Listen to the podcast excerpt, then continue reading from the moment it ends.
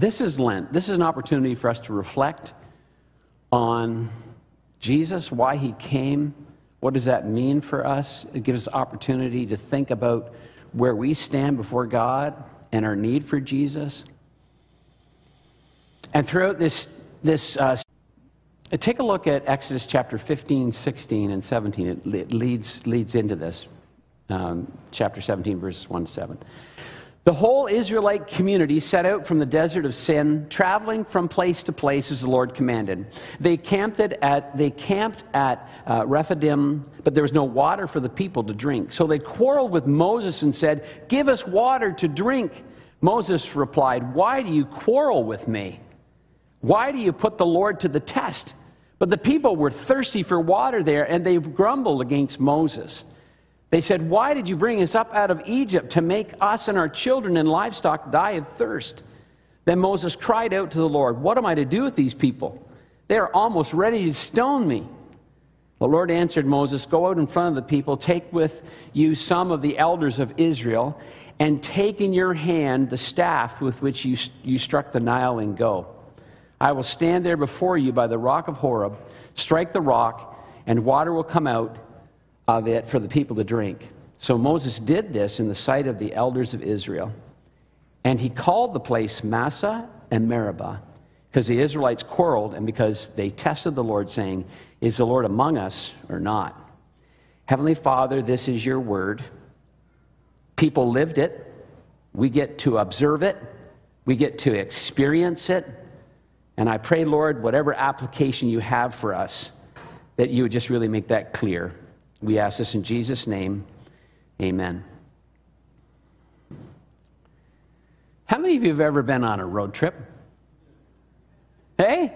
What's the first words you say when you get ready to get out in the car? You get all the kids out there and you go, road trip, right? How long does that last? First page of the TripTik. Any of you remember the TripTik, CAA? Anybody? I know you use Google Maps now. I know. So it, it, usually doesn't last very long. Usually, what's some of the things that happen? What, what are some of the questions that are raised by the kids that are in the background? What do they say? Are we there yet? That's a good one. What's some of the other ones? I got to go to the bathroom. What are some of the other ones? I'm thirsty. I'm hungry. I'm bored. Do you think any of those, any of those by chance happened here? Do you realize that the children of Israel hadn't been on a road trip for hundreds of years? Not really. Last time they came, they had, came, they had, had, had come. It was Jacob and his family. They came with Joseph and they settled in the, in the territory of Goshen. And they had been shepherd people. They had taken care of sheep. It's been a long time since they have been on a road trip. They've been slaves in Egypt. They had been delivered from the oppression of the Egyptians. They had seen the power of God move there. They had seen the Red Sea parted. They had seen the bitter waters of Marah made sweet for drinking. They had been filled with manna and quail from heaven when they were hungry. You realize that they'd only been on this journey um, for about a month. They'd been on the journey for about a month. And all these things had happened. Can you imagine trying to move the numbers of people that live in the city of Ottawa? Like a million people. And not only just the people, think of the logistics of this. So you're not just packing like a little snack, snack box for your kids. We, we sent our, our kids and grandkids, they headed home. They were here for this last week.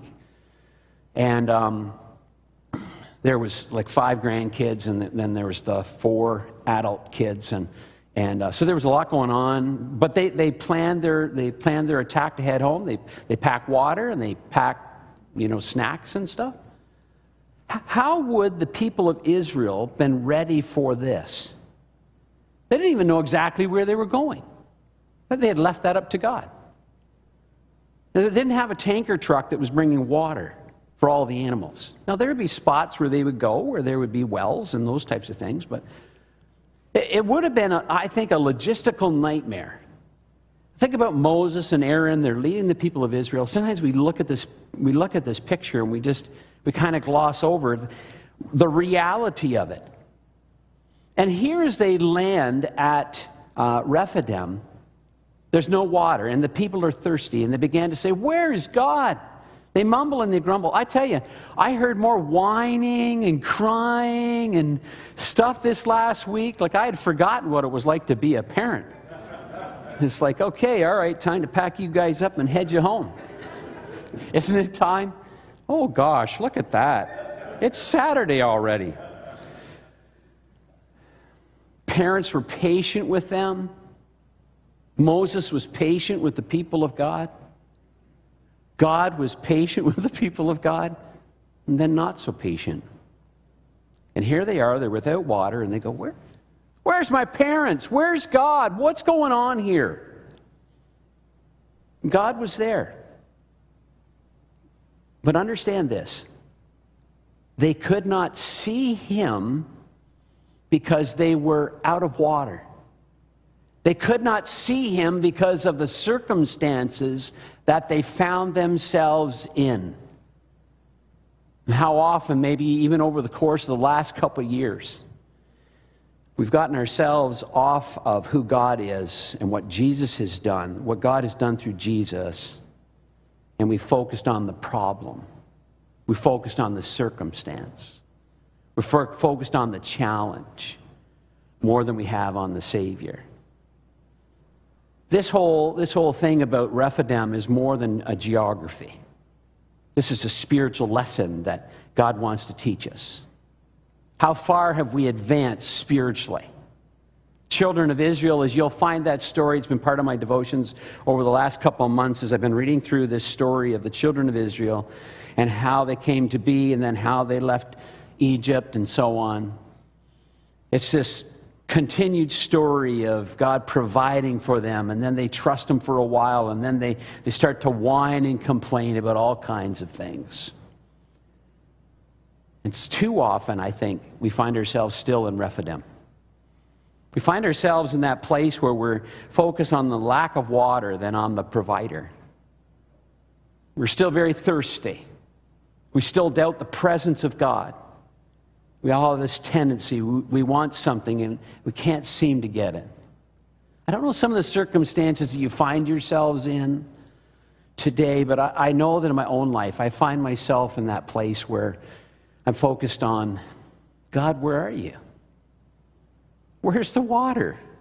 We need the water. Rephidim is where we are when we're destitute and we need a spiritual drink from the river of God. Sometimes we find ourselves in that place. And if you look back over your history, your life, you can see those spots where you're spiritually dry. The other passage of scripture that we could have looked at this morning was the woman that came, the woman from Samaria that came to the well, and how she how she thought um, she found this Jesus that was there, and how he said, "I can give you water that you know nothing about." You know nothing about. I want to give you a spiritual water. I want to give you something that's deeper, that you'll never thirst again. And that's what God is trying to help the children of Israel to see and observe, more than just a geography of the lack of water. How come it is that they're here? Did they happen just to land in Rephidim? Who led them to Rephidim? Who, who was leading the children of Israel out of Egypt? Who was? Someone said it. God was. We don't often think about that. Each of these stops on the TripTik, each of these stops on the Google map, each of these things God was doing to allow for there to be a depth to the children of Israel. He wanted them to understand and he wanted them to know who he was and to trust him. To remember all the things that he had done to get them, to get the children of Israel there. I read that in a commentary. It, it, it was not something that I had thought about before. Children of Israel didn't just decide to go to Rephidim. God was leading them through this process. In our passage, God indeed provides for the basic physical needs of his people as he promised that he would. He gives them water to drink so they wouldn't die of thirst. But most importantly, he teaches them a lesson. He is with them even when they don't feel it. And we know that this because of God's unchanging promises to be with his people, to provide for their needs. By the time Israel comes to Rephidim, they have been led by the Lord for quite some time. They have seen his faithfulness to them. In Exodus 16, God miraculously provides manna and bread, uh, manna, which is bread from heaven for his people. Even though they had grumbled against him, they provided. You think about that for a second. Would, would you be as patient and as gracious? I find after a week with the grandkids, I'm not so gracious and patient. I wish that I was. I wish I had more depth of energy. I just wish I just had an unlimited amount of patience. There's just sometimes you want to go, listen, the bread's over there, go get it yourself. Does your mama not teach you how to do that? I teach them early, so I don't, I'm not having to do that, not depending on me. Get over there. There's tarts over there. Get going. If you ever tramp, if you ever tramped around, if you're a hiker, if you ever tramped around in the, in, in the, in the hot sun, you'll know how vital water is. Uh, we traveled when we were, we were away. We had an opportunity to go to Portugal. We're thankful for that. We were in Lisbon. We trekked around one day. It was 20,000 steps. And I, I, I wore my feet right out. I don't even have feet anymore. You, you understand how quickly water, how important water is, that you have water on board, you're carrying it somewhere because you're just, you're just so thirsty. And what we read here is that when they got to Rephidim, there's no water. Do you know where the closest water is? Think about this for a second. You know where the closest water is for them? A day's journey back. They don't have that. Imagine a million people, size of Ottawa, looking for water. Livestock, all looking for water. The cows are, are lying down because they're thirsty. At, they're bellowing. There's, there's all kinds of noise and commotion. The babies are crying. This is bad. And they're grumbling against God. Why'd you bring us out to kill us? But God's going to provide for them. They, they aren't going back, that's for sure. So, how do the people respond? How would you respond? The people they quarrel and they crumble, uh, grumble, they crumble to against Moses. So really, this phrase here is the Israelites were bringing a lawsuit against Moses. If they could, they'd bring it to court. And in essence, they thought, Moses, you are failing at your task of taking care of us. If we could, we would sue you and we would win. Welcome to America. After Moses unsuccessfully tries to pacify the Israelites, their, their complaint even gets more vicious. If this is why you brought us out to Egypt, is this why you brought us out? To kill us with thirst? Verse 7 says that ultimately they were doubting that Lord could provide for them, that He was even in their midst. The Lord in their midst should protect them from any difficulties, or at least remove them completely and quickly. There are two primary attitudes to, to uh, Christian life that we could take. One of them is to expect the, the, a life free of suffering. We could expect that. If you come to Christ, don't, you shouldn't expect any suffering. This attitude demands that we experience the glory now before we get to heaven. The other attitude is the one that Jesus Christ talks about it. If anyone would come after me, he must deny himself, take up his cross, and follow me.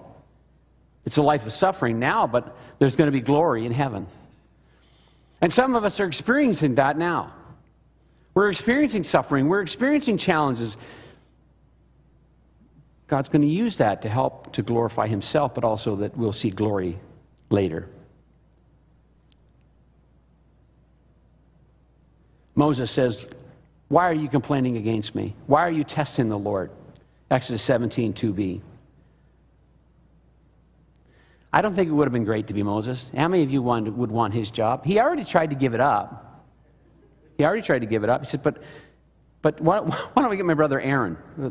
That's what I would have done too. I would have tried to get my younger brother to be involved too. I think some of us, as we read through Exodus 17, we would wonder too how much longer will God bear with his people? It's not so easy, perhaps, to answer that question about our own hearts.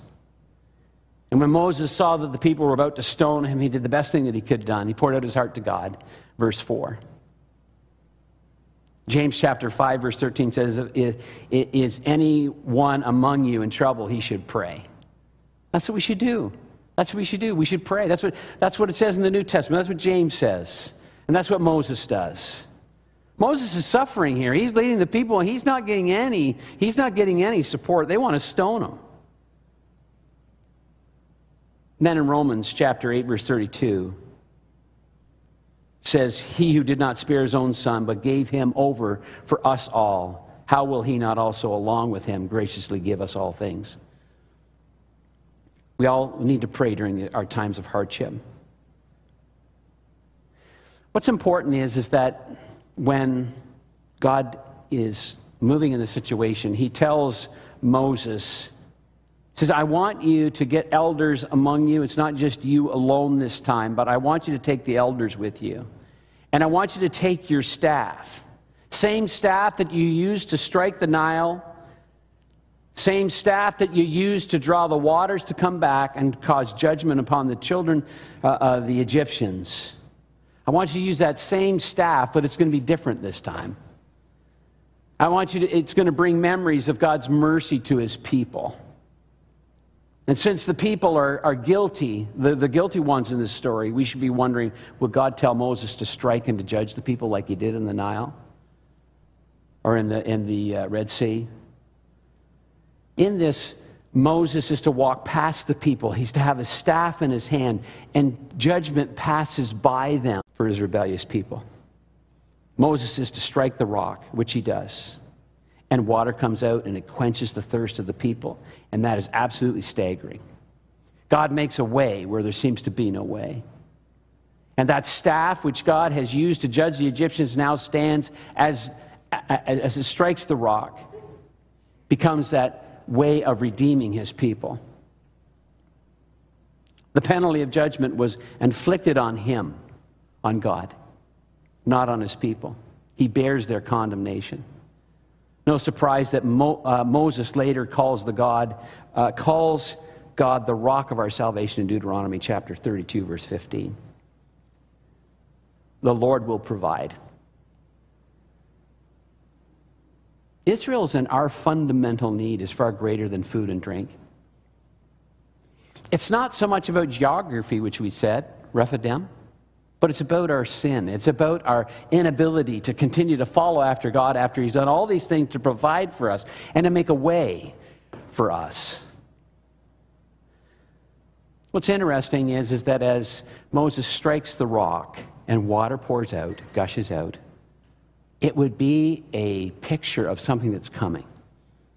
That's Jesus who's coming. And what Jesus needed, or, or, what Israel needed, and what we need the most, is what the rock pointed to, and that is the God who bears our punishment and makes atonement for us. Centuries later, the Apostle Paul reflects on Israel's time in the desert, and he tells us that the people, in 1 Corinthians chapter 10, verse 4, and drank the same spiritual drink, for they drank from the same spiritual rock that accompanied them, and that rock was Christ. It's interesting. God is painting this picture if we will be uh, open enough and our eyes would be open enough and re- our hearts receptive enough to know that God wants to do something more. He wants to do something greater.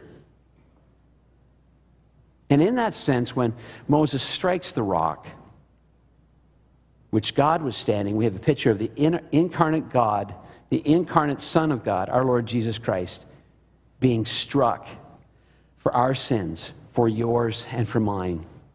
And as we read through the Easter story, as we move through this Lenten season of seeing our Savior beaten and his blood poured out for us, we see this image of God who provides for his people time and time again.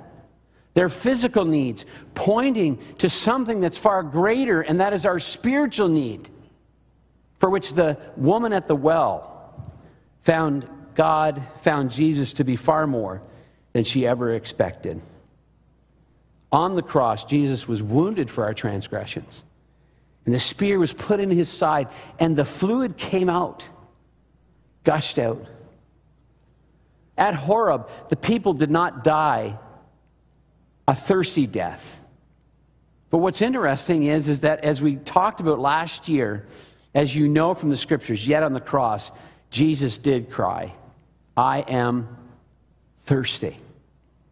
Dying a thirsty death to provide water of life for you and for me. The Lord is among us. God is surely among us. God led the children of Israel out of Egypt all along the way, never leaving them to their own devise, demise, their own devices. He moved them forward and provided for all of their needs. And when you're going through a desert in this life, remember these words from Romans chapter 8, verse 32. He who did not spare his own son, but gave him up for us all, how will he not also, along with him, graciously give us all things? It begins with Jesus, this story, and it moves all the way through. And we're going to find at the end of the story that Jesus is still the central character. God is for us. I don't know the situations that you face, God is still for us. The Lord is for me, says in Psalm 118, verse 6. So I will have no fear. What can mere people do to me? If we'd only believe this, we get so frightened about what's going on around us, the things and the circumstances around us. As we'll find out from the story, when Jesus is good and dead and they place him in a tomb, Everybody thinks that's the end of the story, but friends, that's not the end of the story. There's so much more to the story. And you have to see it right through to the end and beyond. But I want us to know this morning and to confirm with us this morning, and I want for you very much to say amen in your heart that God is for us in the midst of all the things that are happening around us. God is still for us. How do I know that? In Psalm 146, verse 6, He's the maker of heaven and earth. He is for us. Psalm 24, verse 8, the King of glory is for us. In Psalm 68, verses 19 to 20, the sovereign Lord is for us. Genesis 1 1, the creator of the universe is for us. Psalm 95, verse 3, our great God is for us. Psalm 91, verse 1, the Most High is for us. Psalm 16, 116, verse 5, our compassionate Lord is for us. Isaiah chapter 9, verse 6, the Prince of Peace is for us.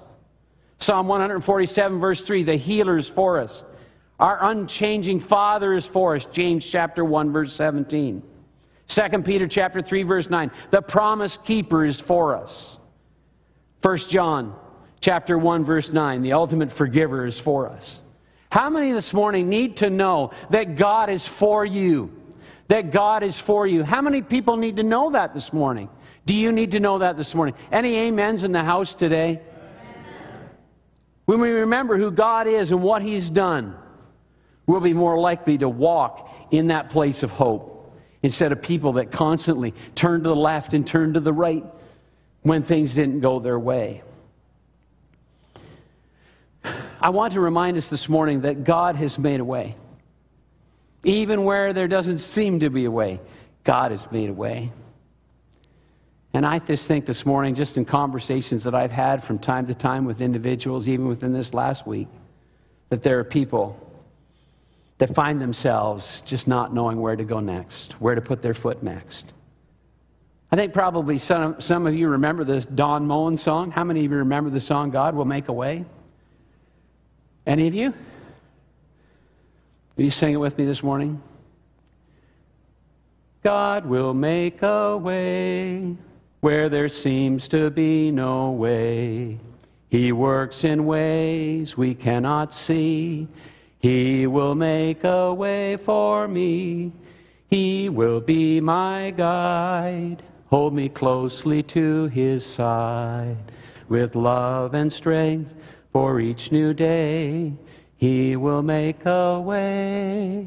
He will make a way. God will make a way where there seems to be no way. He works in ways we cannot see. He will make a way for me. He will be my guide. Hold me closely to his side with love and strength for each new day. He will make a way. He will make a way.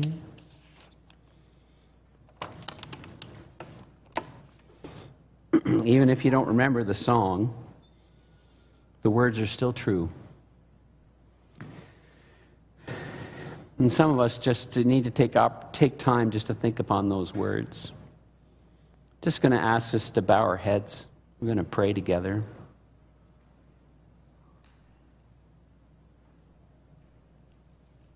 We're thankful, Father, this morning as your congregation to be able to pray. We're thankful for what you mean to us. Just know that over the course of the last week, the last couple of weeks, you have been with some people through some pretty deep waters. Some people that have, that have needed to say goodbye to family and friends I think of some of the losses of some of our, some of the um, family that are related to people from our church, to some of the dads, especially. I remember the Hitchcock family today, and I pray that you would especially be near them and encourage them in their time of grief, that you would just watch over and keep them. Thankful, Father, for the opportunities to take in our life to remember funeral services, times of reflection, and remember their good lives. And Father, this morning, I just pray that you would continue to work in the Hitchcock's lives, in the Priddles' lives, Alan Jones and his family, for Scott and Lydia and their families. We just lift these people up before you today, and as the church, we just want to support them and encourage them in all that you're doing. Pray for people around the world. The things that, that many things that we know, and there's many things that we don't know. Even though we have access to the internet, there's just so many and other news channels. There's so many things that we miss and things that are going on below the surface that we're not made aware of. But Lord, you know. And so we just lift up some of the situations that are around the world some of the things that we tend to forget, the war torn areas today, places that have been affected by, by um, earthquakes, places that have been affected by flooding, just here, just recently of, in Malawi, and uh, friends of ours, how they've been impacted by that. And other places around the world. Lord, I just pray that you'd be in those situations as we lift them up before you people that are joining us online.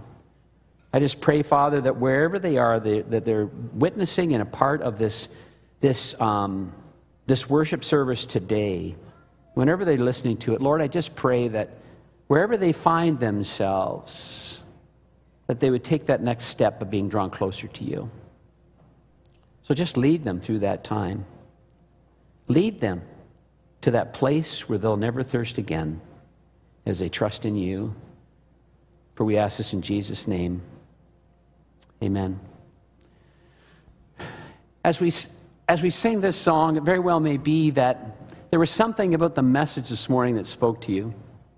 You, for you, today, a way of kind of sealing or a way of just really getting in touch with what we talked about.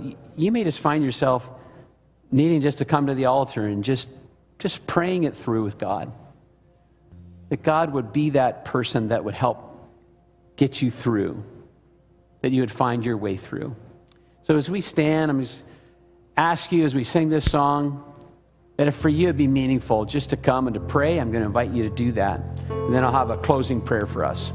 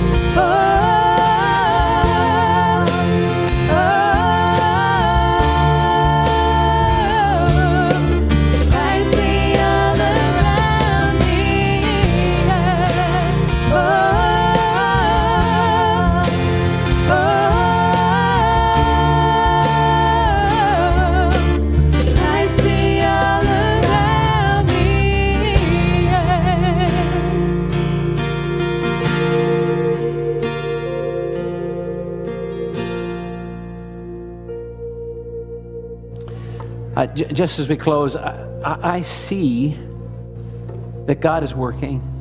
I see it in your, in your worship. This is more than just a perfunctory act. Unless God shows up and provides the water, people are going to die. And God shows up and provides the water, and God shows up and provides the sacrifice in His Son Jesus. As you go this morning, my prayer is, is that God would go before you and that you would know beyond a shadow of a doubt that He's big enough for whatever circumstance you're facing. Some of us are, are battling depression, and some of us are battling loneliness, and some of us are battling in our relationships. And unless God shows up, some of our marriages are on the rocks. Some of us, unless God shows up, the addiction is going to take us down. But I just want you to know God is more than enough, and God will show you a way. So may God bless you and keep you. May He provide for all of your needs today, even the needs that you don't even know that you have. May He watch over you and keep you now and forevermore. And all of God's people said, Amen.